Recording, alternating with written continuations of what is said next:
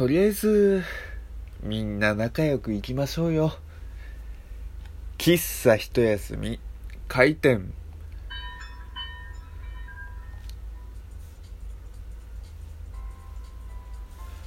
はい皆様ごきげんよう。喫茶一休みゆうさとでございます。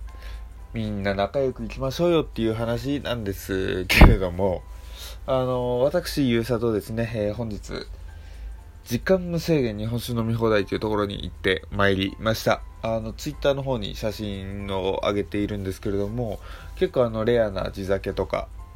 例えばあのまあ僕お酒好きなんですけれども特に日本酒好きなんですね。でまあよくあのレアと言われるまあ伝酒とかヒロキとかっていうとこことも含めてあのお値段あのお値段ね、あの指定されたお値段ポッキリで、あの、時間無制限、地酒飲み放題ってお店に行ってきたんですよ。で、本当に、なんていう、幸せな至福の時間はここにあるのかなっていうようなね、あの、感じで楽しんでいたんですよ。でまあそのお店っていうのはですねあの居酒屋形式ではなくて本当に雑居ビルというかビルのあの一室でこう簡易的なテーブルと、まあ、椅子があってそれがバーっていっぱいあっていろいろあの人がお客さんが入るっていうところなんですけれどもあのやっぱり人がたくさんいる分結構ざざわざわというかまあ賑やかな感じなんですね。そう仕切りとかもな仕切りとかもないので、まあ、いろんなお話とかあの聞こえるしね、あのそういうざわざわしている感じなんですけれども、まあ、僕も4人グループで行ってあのじ56時間？ずっとあの自分のグループで楽しんでいたんですけれども途中ですねあの隣の席のグループですとかあの別のグループの人とかとですねお話をする機会っていうのがありあったんですよ。でまあその中身がっていうのがですね結構あのおつまみというか持ち物持ち込みが自由なんですよ。そのお店が。でまあその分日本酒はずっと飲み放題っていう感じなんですけれどもまあこの日本酒にはこのおつまみ合いますよなんて言ってねおつまみのお裾分けですとかそういったことをねやり取りをしていた。っていうのが途中だったんですよ。でまあその近くのお客さんもねこのお鍋をこれどうぞなんて言ってあのー、差し入れというかねしていただきまして、ああ、美味しい、ありがとうございますっていうようなね、この心温まるハートフルなね、やり取りをしていたんですよ。やっぱりこの日本酒というね、日本酒しかないっていうところで、まあ、共通の趣味で、しかもね、そういった日本酒に合うっていうところで共通のやり取りができるっていうところでね、なんか仲良くなれる、こう、お互いでやり取りができるっていうね、そういった場が、時間ができたのかなとは思うんですけれども、まあ、最近ね、やっぱりこう物騒な世の中というかやり取りするのは知らない人から物もらうのはダメですよなんていうようなやり取りもありますけれどもやっぱりねちょっとこう僕がまだ小さい頃とかは結構ね近所の人とかとまあよく顔なん名前とか顔とか知らないければなんだかんだねこう仲良くしてもらったり声かけてもらったりとかっていうようなところでまだ僕は生きていたりしていたのでやっぱりそういうところからするとねこうちょっとやり取りが減っていくそういった物騒な世の中になってしまうっていうのはちょっと寂しいなっていうところがあるんですけれどもまあこういった場でまだまだ人と人とのねつながりがなんていうことをね考えたりというか、えー、感じたりというところがありますね。でもちろんね一度もらってばっかりじゃダメダメっていうかちょっと申し訳なさっていうのがあってねこっちもこっちでこれどうぞなんていうようなやり取りして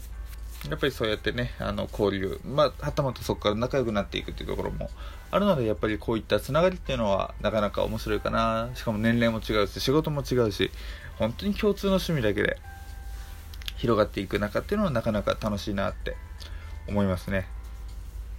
まあ、その共通の趣味で広がっていくっていうものを考えると、まあ、ラジオトークのコラボなんていうのもね、あのそれも一つになるのかなとは